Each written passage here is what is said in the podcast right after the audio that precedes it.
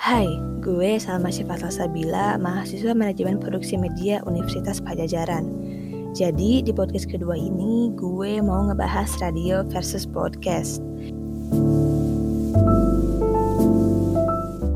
Jadi ada sebuah riset yang dilakukan terhadap koresponden berumur 18 sampai 24 tahun. Ternyata milenials itu lebih memilih podcast daripada radio. Podcast ini jadi lebih favorit, apalagi sekarang ada streaming on demand kayak Anchor, Spotify, dan SoundCloud. Kalau ditanya gue lebih milih podcast atau radio, jawabannya gue lebih milih podcast. Kenapa gue milih podcast? Karena podcast ini bisa dibawa ke mana aja dan bisa dijadiin buat multitasking. Terus, podcast itu serunya lo bisa dengerin apa yang lo mau denger. Soalnya tinggal one click away.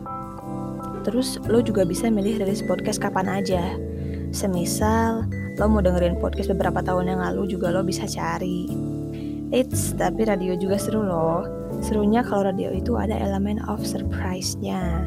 Kira-kira informasi yang bakal keluar pas siaran itu apa? Terus gimana sih cara kita buat ngembangin podcast?